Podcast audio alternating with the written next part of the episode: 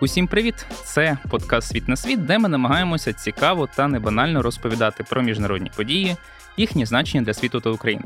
Сьогодні в студії Олег Павлюк, і ми, звісно ж, будемо говорити про ту тему, яка останні кілька днів не сходить з шпальт провідних змі, про яку, мабуть, говорять усі, навіть ті, хто і знається на ній, ті, хто не знається на ній. Загалом, ви однозначно чули про загострення на близькому сході, яке сталося після того, як 7 жовтня угруповання Хамас здійснило масштабну і можна сказати за останні принаймні роки безпрецедентну атаку на Ізраїль.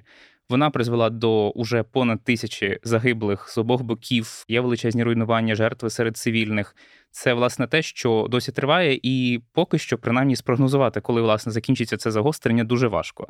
А, І ми спробуємо сьогодні не стільки спрогнозувати, що буде далі, а дати такий певний контекст того, власне, що сталося, чому це сталося, і як нам варто тлумачити та розуміти ці події. А допоможе нам у цьому експерт якого ми вже кликали один раз і говорили з ним якраз про Ізраїль. Це Ілія Куса, аналітик Українського інституту майбутнього, автор телеграм-каналу про Близький Схід Вуса Асада. Ілія, привіт. Всім привіт.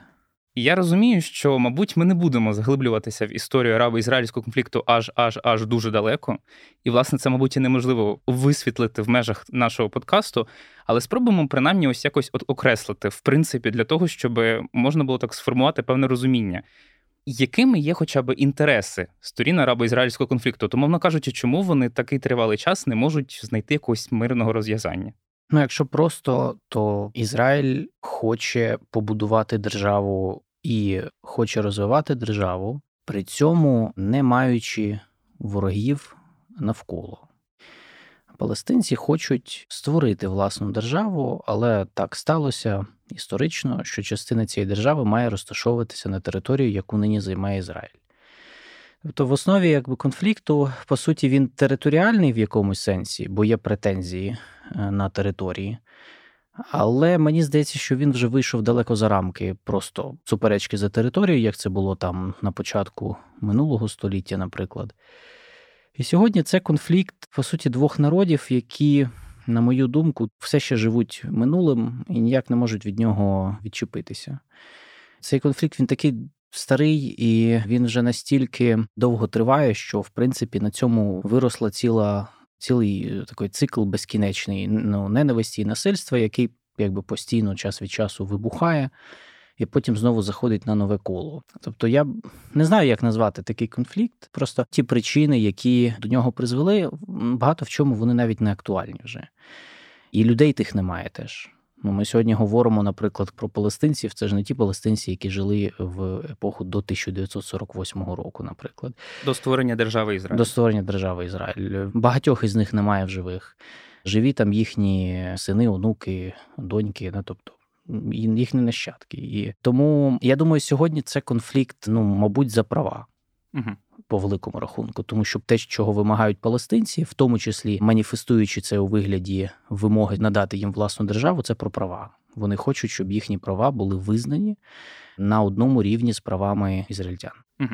Я бачив опис цього арабо-ізраїльського конфлікту в художньому стилі, якщо не помиляюся, належить перу відомого ізраїльського письменника, де ізраїльтяни представляються як ті, що тонуть, і намагаються зачепитися за дошку але при цьому на цій дошці вже хтось сидить. І вони можуть посунути тих, хто перебуває на цій дошці, але при цьому, умовно кажучи, намагаються їх ще й зіштовхнути у воду. Це одна можлива версія, як сприймати цей конфлікт. От палестинці, мабуть, би не погодилися б з тим. Вони б сказали, що в принципі е, на якби... дошці місця немає. І на дошці місця не було, да, і вони б сказали, що, мовляв, євреї не тонули. Тому що це ж теж залежить від того, від якого періоду рахувати початок конфлікту. Від, наприклад, 1917 року, коли британці вперше дозволили євреям мігрувати в Палестину історичну. Е, декларація Бальфура, так звана. Так, так, так само декларація Бальфура, точніше, його лист, по суті, у відповідь на запит єврейських сіоністських організацій Європи. Або від 1930-х років, да, коли почалися перші погроми взаємні і перші повстання палестинських арабів. Чи від 48-го року, коли вперше власне з'явилися кордони, коли була проголошена держава Ізраїль, і з'явилася вже більш предметна розмова про розмежування. Перші розмови про розмежування палестинських арабів, євреїв і відповідні перші депортації масові євреїв з арабських країн, арабів з території історичної Палестини, де розселилися євреї.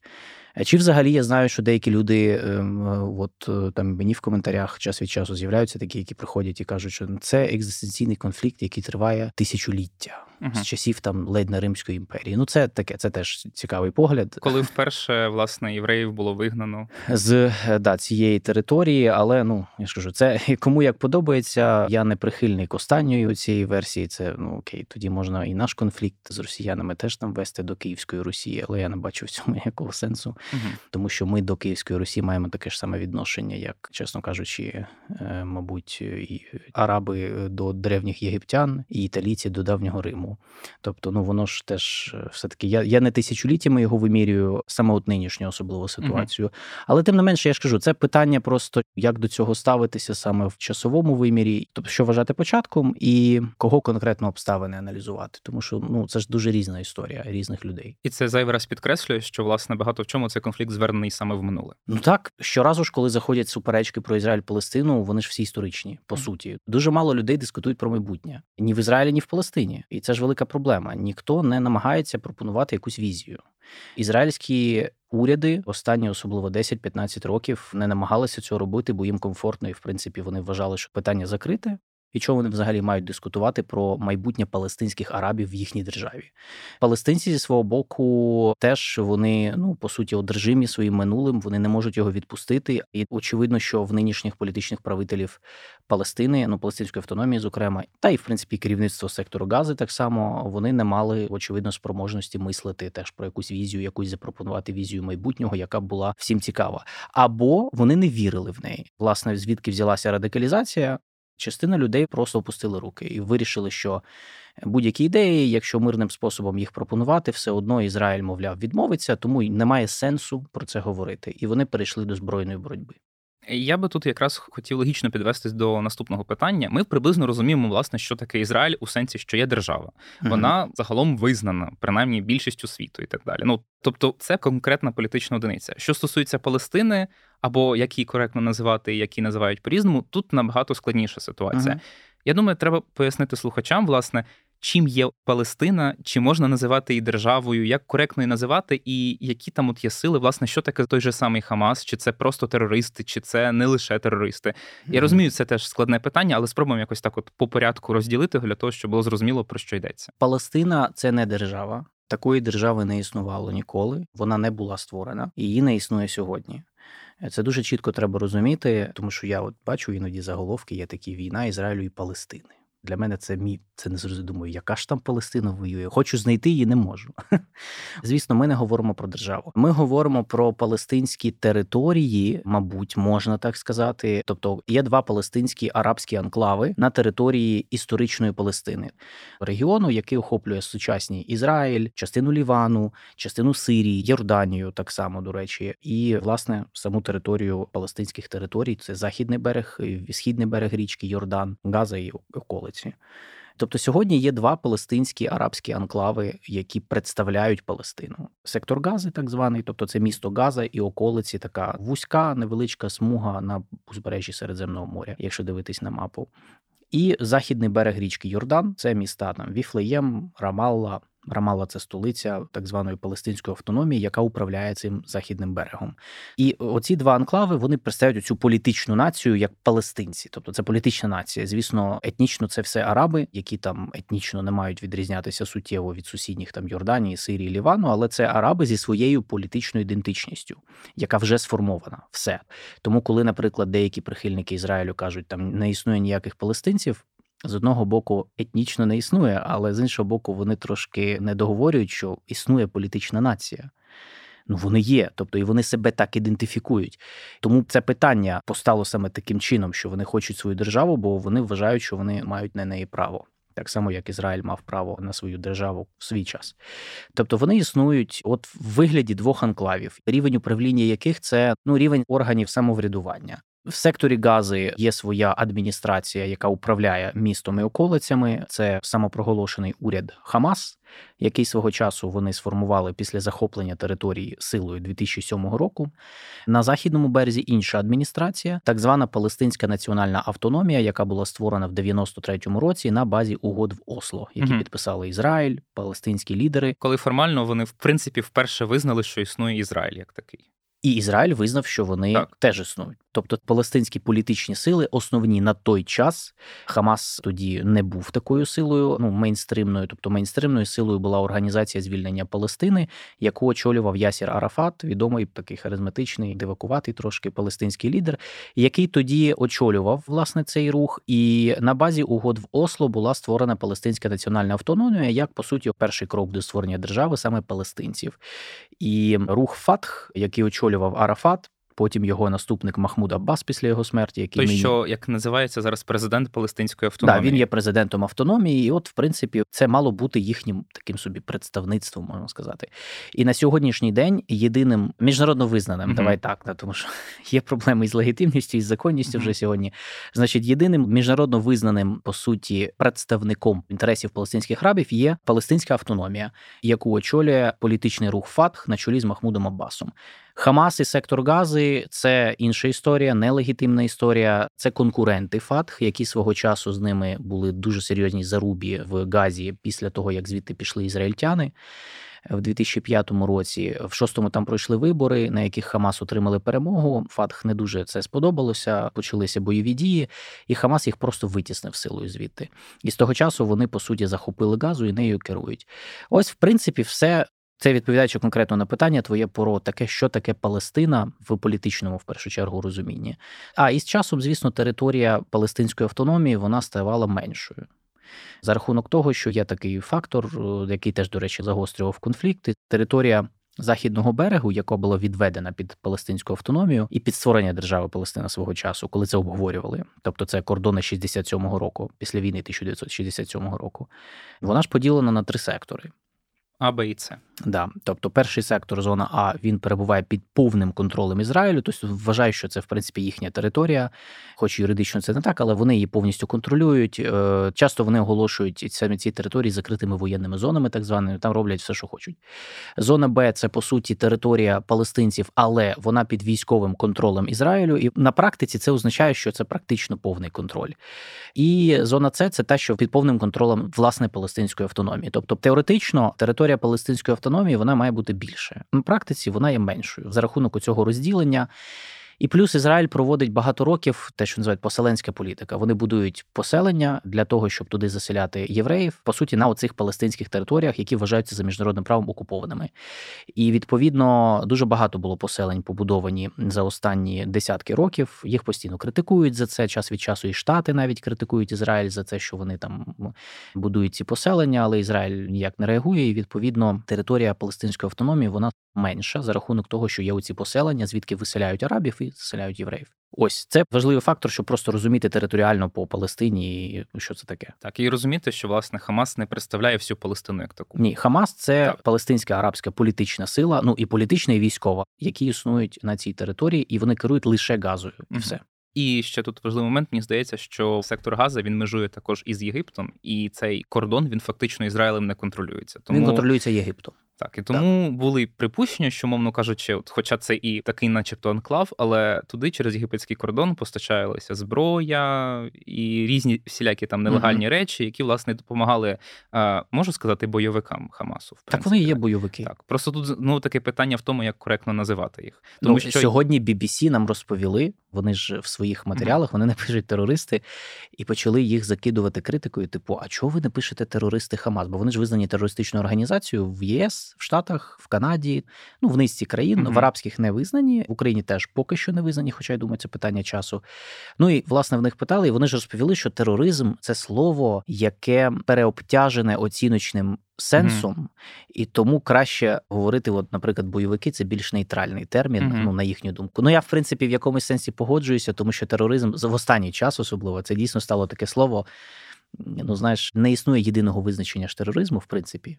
На сьогоднішній єдиного єдиного, звісно, але але знову так мені здається, це не дуже релевантний приклад з BBC, тому що пам'ятаю, в 2014 році вони розповідали, що коректно називати бойовиків, які фінансуються Росією, які діють за підтримки російських військ повстанцями. Да, ні, так це взагалі це моя улюблена mm-hmm. тема. Я ж не те, що кажу, що вони праві, просто цікавий кейс. Mm-hmm. Я сьогодні прочитав їхнє пояснення, і до речі, я теж це згадав і подумав: ну окей, це цікаво, тому що я раніше такого від них не чув. І ну це окрема тема про те, взагалі, які слова можна вживати, які не можна.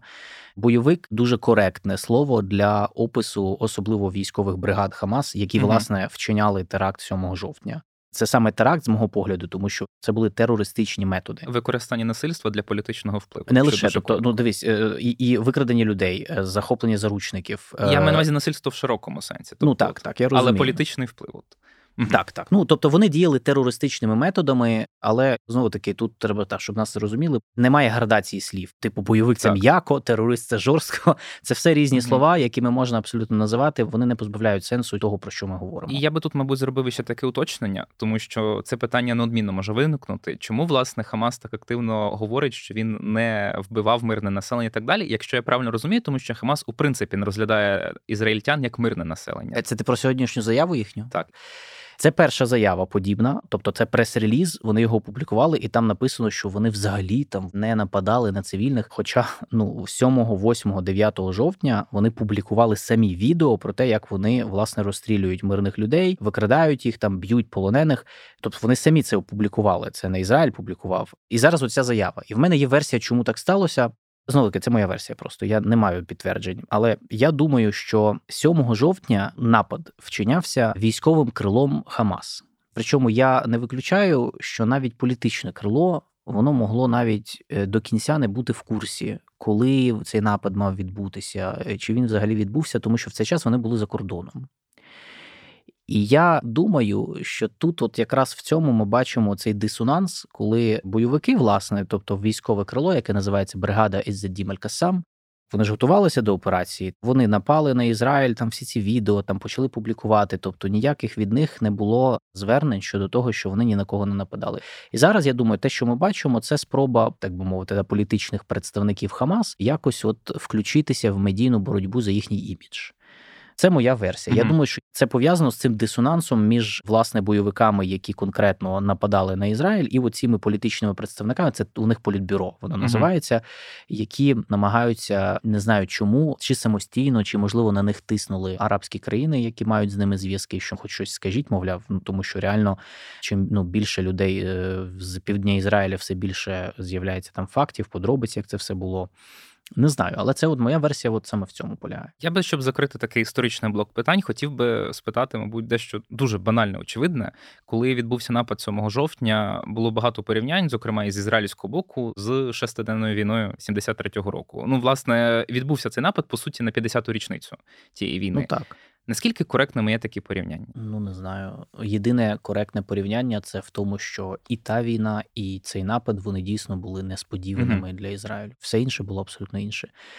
І кількість учасників, і формат війни, і учасники самі тоді була міждержавна війна. Декілька країн арабських напали на Ізраїль. Ну тобто, єдине порівняння це те, що ну ефект несподіваності. Mm-hmm. Все.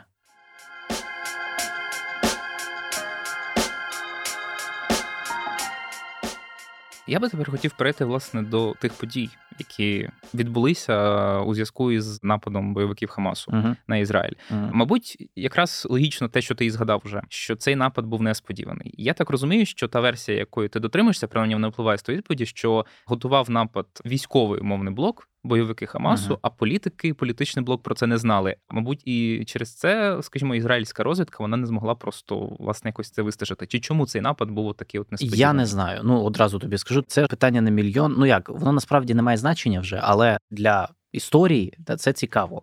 І для розбору польотів. Так, і для розбору польотів. Я думаю, що ми дізнаємося пізніше, коли якраз розбор польотів і в Ізраїлі почнеться, бо його ще не було. Ну там же ж питання ці поки що поставили на паузу, бо війна там окей, всі мобілізувалися навколо прем'єр-міністра.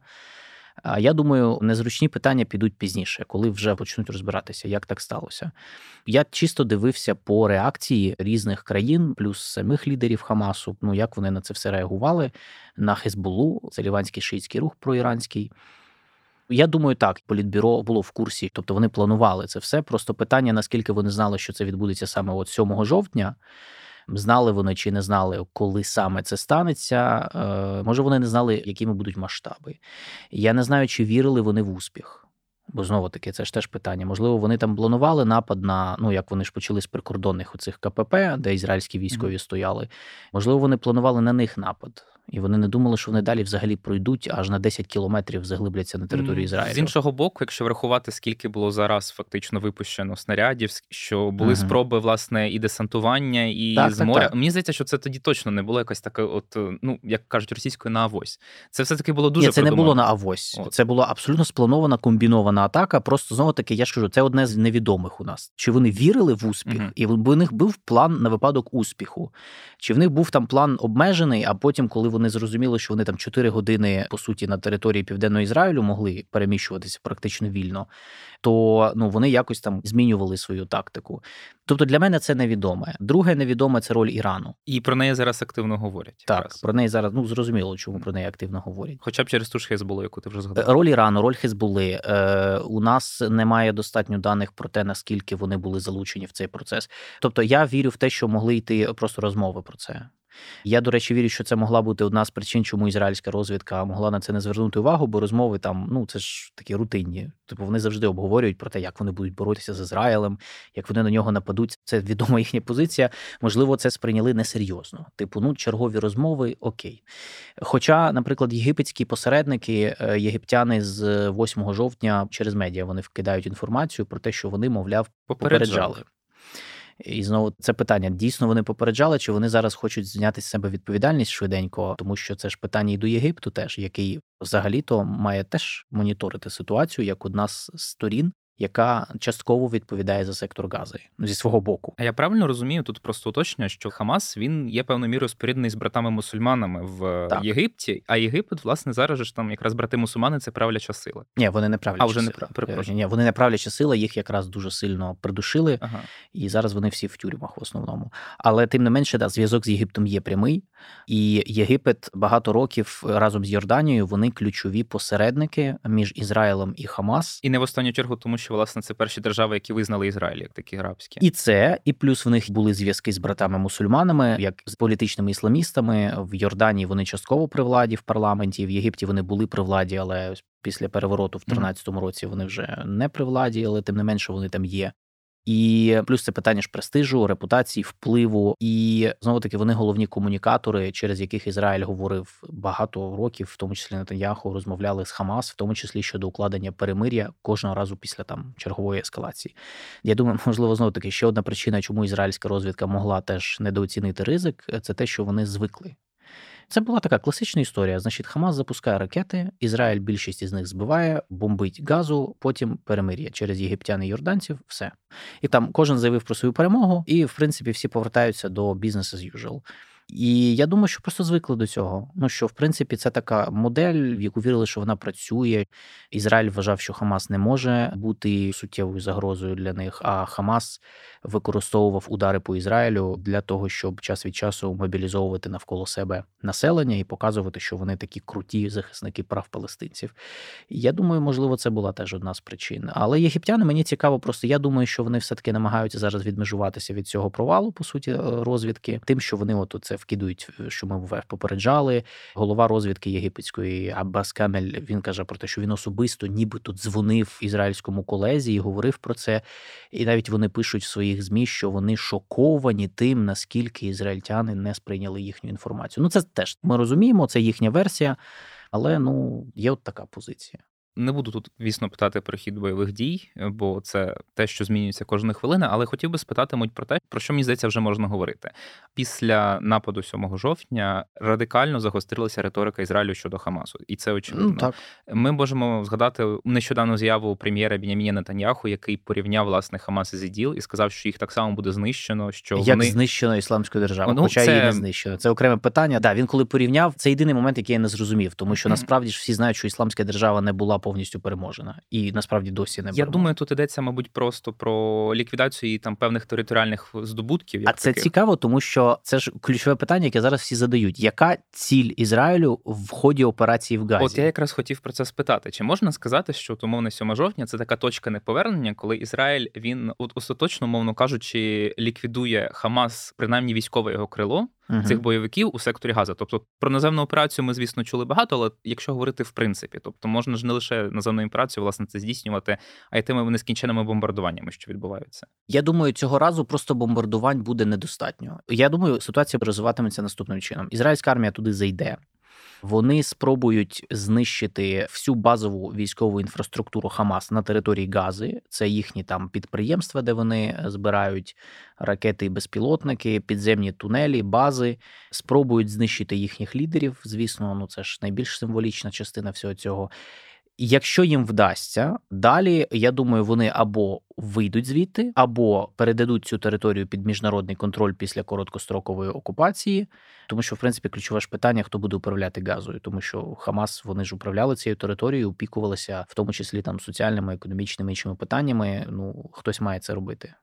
Або Ізраїль повернеться до по суті того, що було до 2005 року, тобто вони там залишаться і вони будуть mm-hmm. окупувати цю територію.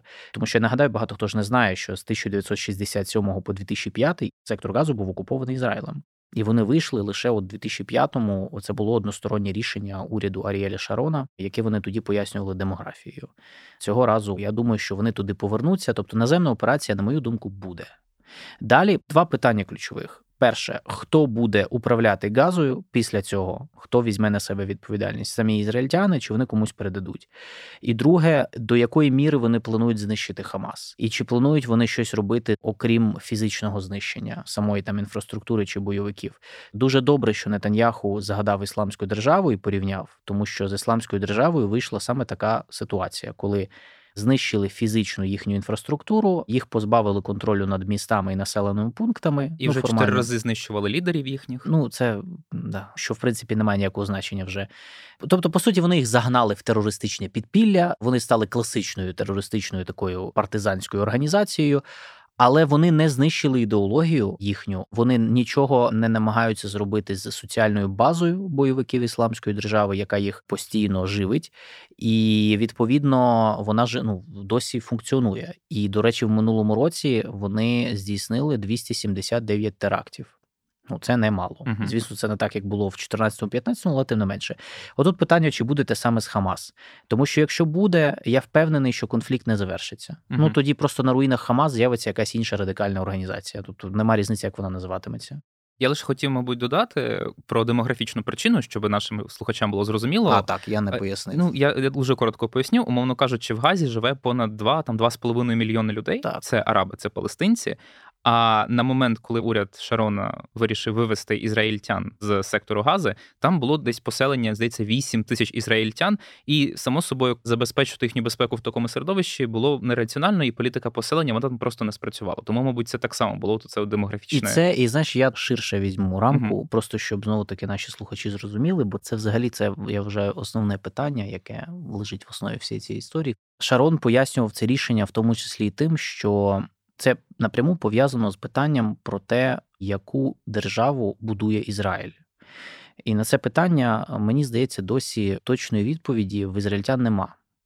Тому що, в принципі, вони ж розколоті між двома проектами, які суперечать один одному. Перший проект це Ізраїль, багатонаціональна демократія, тобто це означає, що там можуть бути різні народи з рівними правами і так далі. Тобто, це і араби, і євреї, і друзи, Ну, фактично, вони живуть зараз там. Ну, є ж і араби, громадяни Ізраїлю, є, але мається на увазі всі тоді. Це ж Ізраїль ж претендує і на сектор Гази теж, до речі, вони ж говорять про те, що це теж частина якби великого Ізраїлю. Тобто це означає, що багатонаціональна держава, в якій мають бути от рівні права. Тобто не може там бути такого, що є титульна нація, а є там всі інші меншісті, у яких прав нема.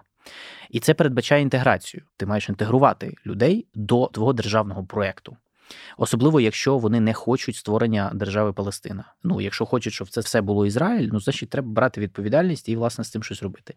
Або другий проект, це який просувають, от, зокрема, цей уряд Нетаньяху, ну праві сіоністи, вони вважають, що держава Ізраїль має мати єврейський характер, тобто вони фактично за будівництво етнонаціональної держави, в якій там євреї будуть основним. Народом, так би мовити, титульним, і вони ж в 2018 році проштовхнули ж цей законопроект про Ізраїль як єврейську державу, понизили арабську мову, до речі, тоді вона була друга державна чи офіційна, і стала там чи то регіональна, чи ну якось якийсь неї статус такий трохи менший став. І це два різних проекти. І саме цим пояснював це Шарон, тому що він казав про те, що якщо ми будемо контролювати всі ці території палестинські, де живуть араби, то з часом арабів стане більше фізично за євреїв, тому що араби більше народжують і це в принципі досі підтверджується демографічною статистикою. І відповідно Ізраїль може втратити оцей е, саме свій єврейський характер, тому що євреї можуть опинитися в меншості. Вони дуже цього боялися, і це було одна з причин, якою вони це пояснювали. Вони казали, от ми хочемо будувати таку державу, і Газа ну не бачимо ми її тут. І вони пішли. І до речі, це ж питання воно досі лишається актуальним. Тобто воно нікуди не ділося, і це теж одне з питань, мені здається, без відповіді на яке і немає врегулювання конфлікту. Не лише тому, що палестинці самі самі якби багато в чому винні, чому в них теж немає держави. Це окрема історія. Але в тому числі тому, що і в Ізраїлі немає відповіді на питання, яку державу вони пропонують історичному регіону, тому що це ключове. Це все-таки держава, в якій вони готові давати рівні права всім, і відповідно право голосу, в тому числі е, там громадянство і так далі. Чи це держава, в якій якби ну будуть одні, будуть інші, але тоді, звісно, вона е, неминуче буде критикуватися за дискримінацію, наприклад, як це от останні роки відбувалося. Угу. Я тоді не можу не спитати, хоча я хотів це питання відкласти на дещо пізніше. А власне цей конфлікт, це останнє загострення, воно може певною мірою зрушити з мертвої точки питання певного конституційного оформлення Палестинської держави. Теоретично так, але багато чого залежить від Ізраїлю. Якщо Ізраїль буде проти, буде те саме, що було раніше. Тобто тут все таки золота певна карта все одно в руках Ізраїлю. Вона завжди була в руках Ізраїлю, особливо після оформлення їхньої держави. Просто ну в них контроль. Угу. Знаєш, от питання часто задають там: а що заважало палестинським арабам в Газі щось побудувати там нормальне своє? Ну як це от люди так так. Так я нагадую завжди, що так вони ж не мали повного контролю. Ну, наприклад, відповідно до угоди 2005 2005-го до рішення про односторонній вихід з території Гази, ізраїльтяни то вийшли. Їхні війська звідти вийшли, але, наприклад, е, контроль за прикордонними пунктами за прибережною лінією, тобто за морем, він е, залишається в Ізраїлю. По факту вони можуть в будь-який момент блокувати експорт, імпорт в газу. Що вони робили? Часто як спосіб покарати бойовиків за там якийсь черговий ракетний обстріл. І те саме з західним берегом. Західний берег, палестинська автономія, вона багато в чому була обмежена. Тобто я ж тому і кажу, що це не була держава. Це був такий як орган самоврядування, максимум. В них не було ні армії, в них була якась обмежена досі є там поліцейська е, силовики, але дуже обмежені. І знову таки контроль за багатьма компонентами елементами економічної фінансової політики він залишався і залишається в Ізраїлі. І це теж одна з причин, чому вони не могли повністю там самостійно все визначати. От. Хоча і були проблеми в тому, що вони не могли між собою домовитися. Теж ну, це я ж кажу, по палестинцям це якби вічна їхня проблема. Мені здається, це моя особиста думка, оціночна, що палестинці не вміють нормально домовлятись. От. Ну це окрема їхня проблема.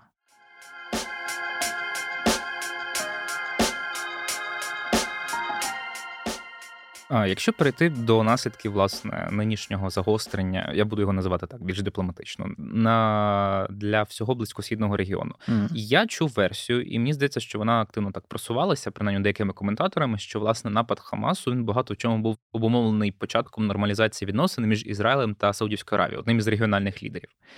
Але ми при цьому можемо згадати, що уже там з 20-го року, щонайменше, цей процес нормалізації він тією чи іншою мірою тривав, і Ізраїль уже встановив дипломатичні відносини з іншими країнами. Регіону арабськими, як там, наприклад, Об'єднаними Арабськими Еміратами, Марокко тощо. Тобто цей процес він поступово просувався. Те, що сталося 7 жовтня, і те, що відбувається після, воно на цей процес якось вплине. Воно його поставило на паузу на якийсь час, але я не думаю, що воно його поховає. Ну, зрештою, я думаю, що Ізраїль і Саудівська Аравія встановлять дипвідносини. Ніяких проблем. Це їхній об'єктивний інтерес. Вони його розуміють. Звісно, зараз вони заморозили переговори, тому що Саудівська Аравія вимушена реагувати на бомбардування Гази. Вони не можуть ігнорувати їх, тому що арабське населення країни дуже симпатизує палестинцям. Але я думаю, що коли час пройде, то вони повернуться до цього питання. Ну тобто, це певна вже досить довгострокова перспектива буде. Ну, середньостроково. Угу. Я ж не знаю просто наскільки розтягнеться війна Ізраїлю. Я і думаю, Хамас. поки ніхто цього не скаже. Ну зараз ніхто цього не знає. Плюс чи буде це все таки локалізована війна, угу. на що сподіваються, я думаю, взагалі всі. Да? Тобто я думаю, що це це дуже великий наголос роблять Сполучені Штати, які Європа, здається, ледь... так. ну я маю на увазі конкретно Сполучені Штати, бо вони тут мають реальну військову потугу, на відміну Європейського союзу, європейських держав, і які здається, там лише через кожну заяву роблять конкретні попередження Ірану іншим гравцям. Не робіть цього, не втручайтеся. Може, але водночас Сполучені Штати дуже не хочуть, щоб це сталося, і європейці. Тому що перше регіональна війна вона дестабілізує близький схід. Одразу зростуть ціни на енергоносії, що абсолютно не і вже вони зросли зрештою. Так, але зараз вони не зросли настільки драматично. Я думаю, вони стабілізуються. Але якщо в це втягнуться Іран, там будуть якісь бойові дії в районі Перської затоки. Ну це катастрофа для багатьох. Друге, американці перші, хто потраплять під вогонь, тому що Ізраїль далеко, і проіранські угруповання в Іраку, в Ємені Сирії, в Лівані. Ну в Лівані ще окей, вони можуть дотягнутися до Ізраїлю, а інші вони можуть, наприклад, здійснити напади на американські військові бази, яких багато по близькому сходу. І американці не хочуть взагалі, тому що вони будуть змушені знову відправити туди війська, знову повернутися на близький схід. А це не те, чого хотів Байден. І Байден, і до нього Трамп вони ж просували ідею завершення епохи так званих нескінченних війн на близькому сході. Плюс громадська думка американців вона проти втягування в чергові війни, тим більше з Іраном. Іраном. Я думаю, тут більше, мабуть, навіть чинник громадської думки грає роль. Ну, З урахуванням того, що в наступному році в Сполучених Штатах вибори будуть. Ні, так так і є. Громадська думка це ж якби саме тому американські еліти почали поступово послаблювати присутність на Близькому Сході, бо просто всім перестало бути це цікавим. Плюс інтерес пропав, бо вони вже незалежні від близькосхідної нафти.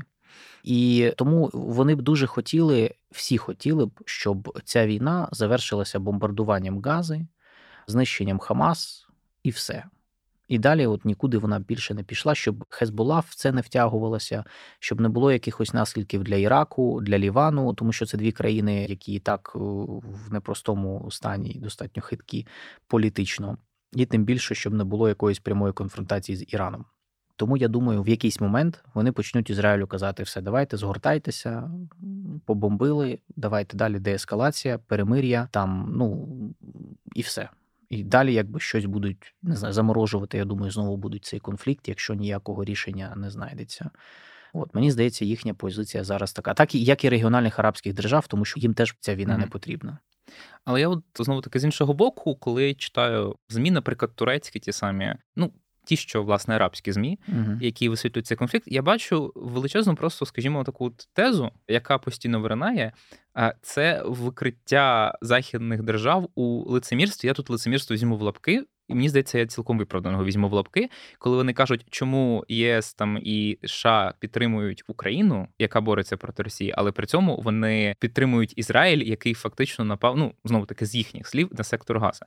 Тобто для мене це особисто порівняння не є коректним, як мінімум, тому що тут власне зрозуміло, хто був агресором спочатку. Це не Ізраїль взяв і напав на сектор Газа, і uh-huh. і вони у відповіді здійснили теракти, вирізали мирне населення. Ми про це uh-huh. можемо говорити. Але знову таки я бачу, що ця теза вона дуже популярна і вона постійно розкручує накручується. Тут у мене виникає пов'язане питання: наскільки власне те, що зараз відбувається між Ізраїлем сектором Гази, воно вплине на те, як західні держави і, зрештою, арабські держави так само передусім сприймають повномасштабне вторгнення Росії в Україну? Тобто на елітному рівні нічого не зміниться. Е, на рівні арабської вулиці, так би мовити, погіршуватиметься імідж країн заходу, ну і України. Ось, ну на жаль, це от по факту. Особливо, якщо ми, як це так сказати, щоб в мене ніхто цей помідори не кинув. Не кинуть, бо це аудіо. Е, ну, Особливо, якщо ми і далі демонструватимемо публічно підтримку Ізраїлю і тільки Ізраїлю. Я так скажу. Це я не те, що там зараз засуджую, я просто кажу реально по факту, що Ситуація так склалася, що араби, саме громадська думка в більшості арабських країн, вона негативно ставиться до Ізраїлю. Це факт. Навіть в тих країнах, які як називають нормалізували відносини з Ізраїлем. Я тому не люблю слово нормалізація, бо по факту нормалізації нема. Це просто угоди на політичному рівні. Дипломатичне визнання. Ну да, дипломатично визнали, але ж це була угода на рівні еліт. Тобто в Еміратах ніхто не питав людей. Ви погоджуєтесь з цим чи ні? Ну було б дивно, якби насправді питав. Я не Ну, ну, там що там, та- в принципі, так ухвалюють Так. рішення. Але я маю на увазі, якби ти спитав, скоріш за все, ти б отримав багато негативних якби, відповідей, от якщо просто говорити з людьми. Мгм. Тому якби ми говоримо про те, що просто да, вони зблизилися з об'єктивних прагматичних інтересів, економічних в тому числі. Але реально покращення іміджу Ізраїлю в очах арабів не сталося.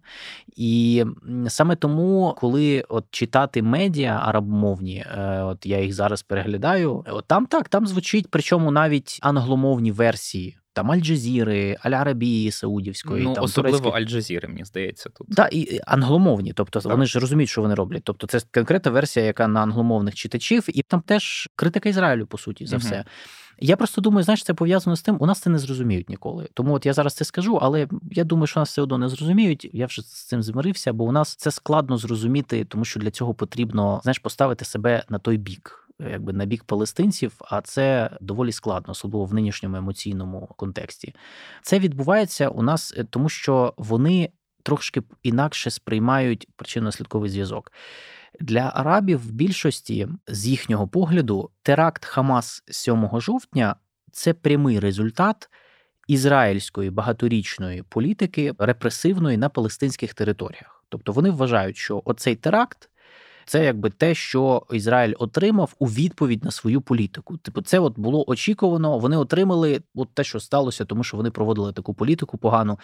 Плюс для них, якщо от я це основний аргумент, коли от читати знову таки їхні медіа, вони там часто пишуть, що добре, там ну окей, там. 1300 ізраїльтян загинули в результаті теракту. А скільки загинули палестинських арабів за останні 20 років? В них причинно-наслідковий зв'язок саме такий. У нас же він який 7 жовтня відбувся теракт. Очевидно, це агресія. У відповідь на це Ізраїль бомбить газу. Тобто, у нас причинно-наслідковий ланцюжок він менший, він коротший, тому що ми не живемо в їхній соціальному середовищі. Ми не живемо їхніми новинами. У нас він не може бути довгий, бо ми просто не занурені в цю історію. На щастя, мабуть, бо у нас все таки свої проблеми, свій регіон, як і вони не занурені в нашу історію. І відповідно це зеркальна ситуація. У них такий же короткий ланцюжок причинно-наслідкового зв'язку щодо війни Росії і України. Бо як вони її сприймають? Ага, Україна захотіла в НАТО, Росія напала. Ну так все все зрозуміло. Ну тобто там нема цього там. А давайте подумаємо, що було там в 80-ті, в 90-ті, 2000-ті, перший майдан, другий майдан. Там от якісь ці. Ну вони ж теж не знають. Відповідно, ну от так от народи різних регіонів сприймають один одного, тому тут дивуватися нема чому. Але ця позиція арабів вона не зміниться. Тобто вони вважають, що мовляв, от те, що здійснив Хамас. Це страшно, це звірство, але вони вважають, що перша причина, типу, до цього всього це Ізраїль, і тому для них бомбардування гази це ну якби неправильно. От вони це засуджують. Я це розумію, але знову таки, мабуть, це буде питання більш особисте і не експертне.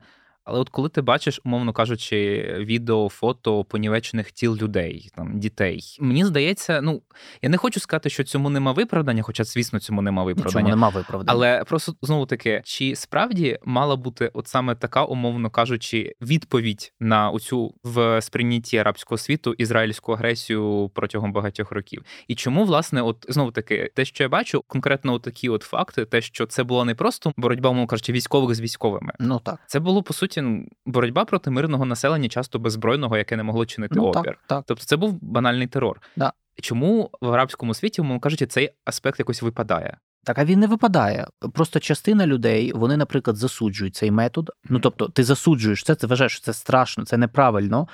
Але в історичній рамці це справедлива війна Мгм. палестинців проти Ізраїлю. Окей, частини палестинців. Інша частина арабів це підтримує. Ну, є ті, хто вважають правильно. Так, тобто, от в в них моральна система координат збита, і вони вважають, що навіть таким способом, якщо вже іншого немає, ну навіть так, і знову таки вони тобі приведуть купу якихось прикладів з історії. Вона дуже е, брудна. Ну, історія цього конфлікту. Там було багато просто страшних речей з двох боків, якби в різні періоди. Вона для них емоційна. Емоції тут ти не знайдеш пояснення. Це не раціональне питання. Ми з тобою, наприклад, ми розуміємо, що це просто терор, це абсолютно якби ну немає тут ніякого виправдання. Вони прийшли, просто повбивали людей, які нічого газі не зробили конкретно. Але з іншого боку, ми ж з тобою теж можемо сказати, що на жаль. В сучасних, особливо конфліктах, війни не ведуться отак, щоб армії вийшли в чисте поле, побилися. Ну як це було там колись, і все на жаль, страждають в основному люди. Я розумію, як так. і в Україні, власне. Тобто, у нас гинуть мирні люди кожен день. Як люди там у Львові чи у Києві, чи десь он в, в селі Груза нещодавно. Да, Ми ж теж можемо таке питання задати, яке вони відношення мають до війни Росії України, але вони гинуть, тому що так от відбувається. Так, от сьогодні виглядають конфлікти. На жаль, з Ізраїлем Палестиною те саме там ще страшніше, тому що це вічне насильство, і на жаль є оцей момент, коли частина людей вони настільки радикалізовані, що вони вважають, що насильством можна виправдати насильство. Угу. Ми, наприклад, вважаємо, що ні, але ми не живемо в тому середовищі.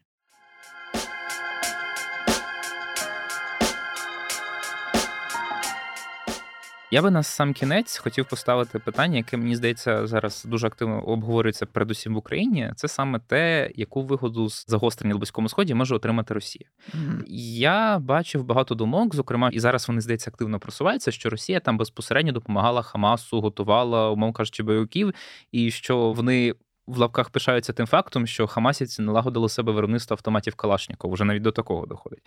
Безвідносно, власне, у таких от речей, які ми, на жаль, перевірити не можемо, якщо говорити більш загально, Росія і в контексті нинішнього повномасштабного вторгнення в Україну, і в контексті, скажімо, спроби там якось впливати на процеси на близькому сході, і впливати через них так само на захід, вона має певну вигоду з того, що відбулося, чи це перебільшення? Ні, це перебільшення, як і роль Росії. Росіянам дуже хочеться якусь роль там відігравати. Я бачу їхнє велике бажання бути долученими до цієї історії, але насправді найбільшим донором Хамас є Іран в першу чергу не Росія. Ніколи Росія не була якимось великим союзником Хамас. У них є зв'язки з політофісом Хамас, максимум все. Тобто, ну, Хамасівці ж приїжджали до Москви там декілька разів, але реально Росія тут другорядний гравець, особливо після початку вторгнення в Україну, бо ну в них просто ресурсів на це немає.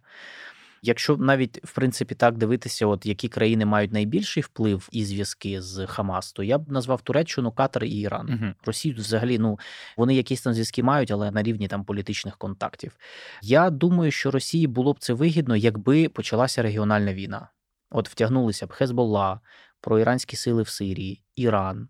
Ємен, наприклад, якийсь. От тоді це було б їм на руку, тому що, по-перше, зростання цін на нафту, по-друге, дестабілізація ринків і, відповідно, проблеми в Європі, нова хвиля біженців, і зростання кількості в Європі тих, хто буде виступати за замороження війни в Україні, тому що вони не можуть витримати декілька криз одночасно. Оце, в принципі, те, на що сподіваються в Москві. Чи буде так? Це велике питання. Вони давно сподіваються на якусь велику кризу, яка буде розпорошувати увагу і ресурси країн єС і НАТО. В принципі, в своїй пропаганді вони це просувають постійно і навіть розкачують часто ситуацію, як зараз вони користуються.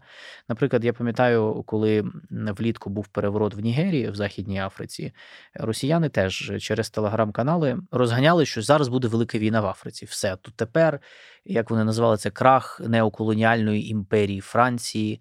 Зараз буде велика війна. Ну, війни не сталося, як ми бачимо. Ну, подивимось, ще що там буде. Е, але знову таки це свідчить про те, що ну це ж дуже чітко показувало, що вони б дуже її хотіли, тому що і Африка, і Близький Схід це по великому рахунку такі ресурсні бази країн Європи і Сполучених Штатів, які впливають на ланцюжки поставок на світові ринки. І звісно, росіянам дуже хотілося б, щоб там щось відбулося. І вони по суті повторили ту модель, яку розвивали після 2014 року, коли вони по суті вичікували, поки Європа стомиться від війни і від України. І мало б відбутися одне з двох: або вони дочекалися, поки європейці і американці пішли б з ними на угоду щодо України. Вони дуже чекали, що при Трампі це станеться. І в принципі, ми бачили, що були спроби дуже серйозні, в тому числі згадаємо саміт Трампа Путіна в Хельсінкі. Або Україна розвалиться всередині, там через свої оці внутрішньополітичні наші економічні проблеми. Я думаю, зараз абсолютно та сама історія. Вони для себе прийняли за факт, що вони грають в довгу війну, ресурсну війну з Заходом. Вони вважають, що вони воюють з усім заходом. А отже, потрібно максимально вигравати час, тому що вони вважають, що час на їхньому боці, що в них більше ресурсів, і вони знову таки чекають, що або ми розвалимося всередині в тилу, Ну і таким чином заморожена війна буде, або європейці чи хтось там відвалиться в цій західній коаліції, і вони будуть змушувати нас йти на угоду про перемир'я в рамках логіки затягування часу і потрібні різні конфлікти на флангах на близькому сході, в Африці. Знову таки, це не означає, що за усім за кожним кутом ховається Росія. Ну, Тому що ми часто реально її переоцінюємо. Я не знаю, чому у нас це роблять, чесно кажучи.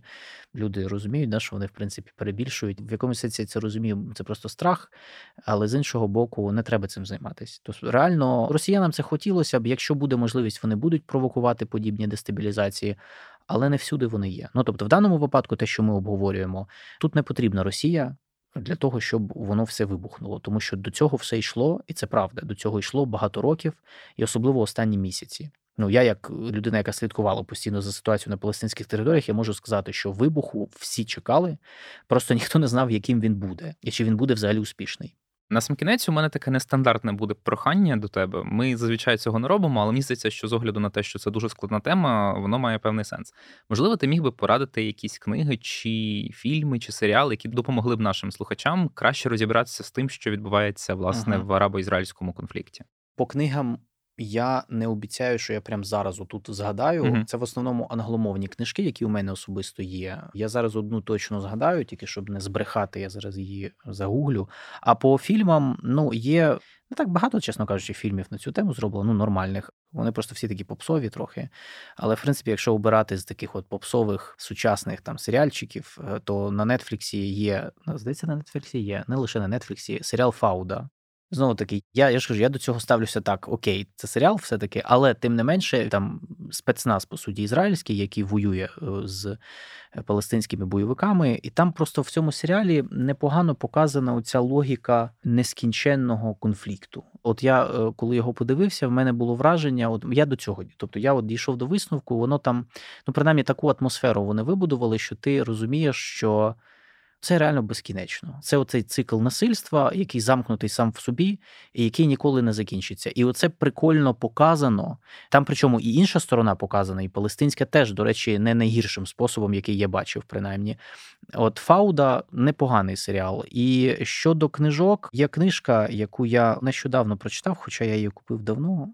Iron Black Enemies and Neighbors, тобто вороги і сусіди, араби та євреї в Палестині та Ізраїлі 1917-2017. Вона англійською мовою, на жаль, немає українською або російською. Є лише англійською, можна її знайти і купити в інтернеті, в тому числі я купляв на Amazon Kindle, вона там не дуже дорога. Там непоганий огляд 100 років конфлікту, і якраз там непогано показані моменти, коли євреї араби і жили разом нормально, тобто показано, як вони були жили як сусіди, і потім як оце все розвивалося, і їхні відносини, ну, власне. Стали ворожими. Це книжка, як одна з тих, яку я рекомендую. Я можу, я просто зараз не згадаю багато інших. Якщо хочеш, я можу скласти список. Просто скинути. Я не знаю, ну, чи... ми можемо в описі його додати. Так, це якщо було. ви додаєте в опис, я можу скинути, потім додасте в опис, ага. якщо цікаво. Так, це було б чудово.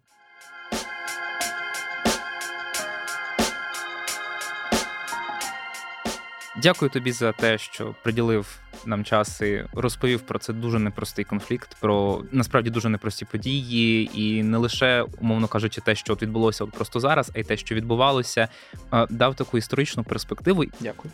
Нагадаю, що з нами був Ілія Куса, аналітик Українського інституту майбутнього, автор телеграм-каналу про близький схід Вуса Асада. Звісно, радимо підписатися, тому що це досить якісне джерело подій про цей регіон. І не забувайте стежити за нашим подкастом Світ на світ на всіх доступних платформах. Пропонуйте нам теми для майбутніх розмов і сподіваємося, що у вас усе гаразд до наступної зустрічі.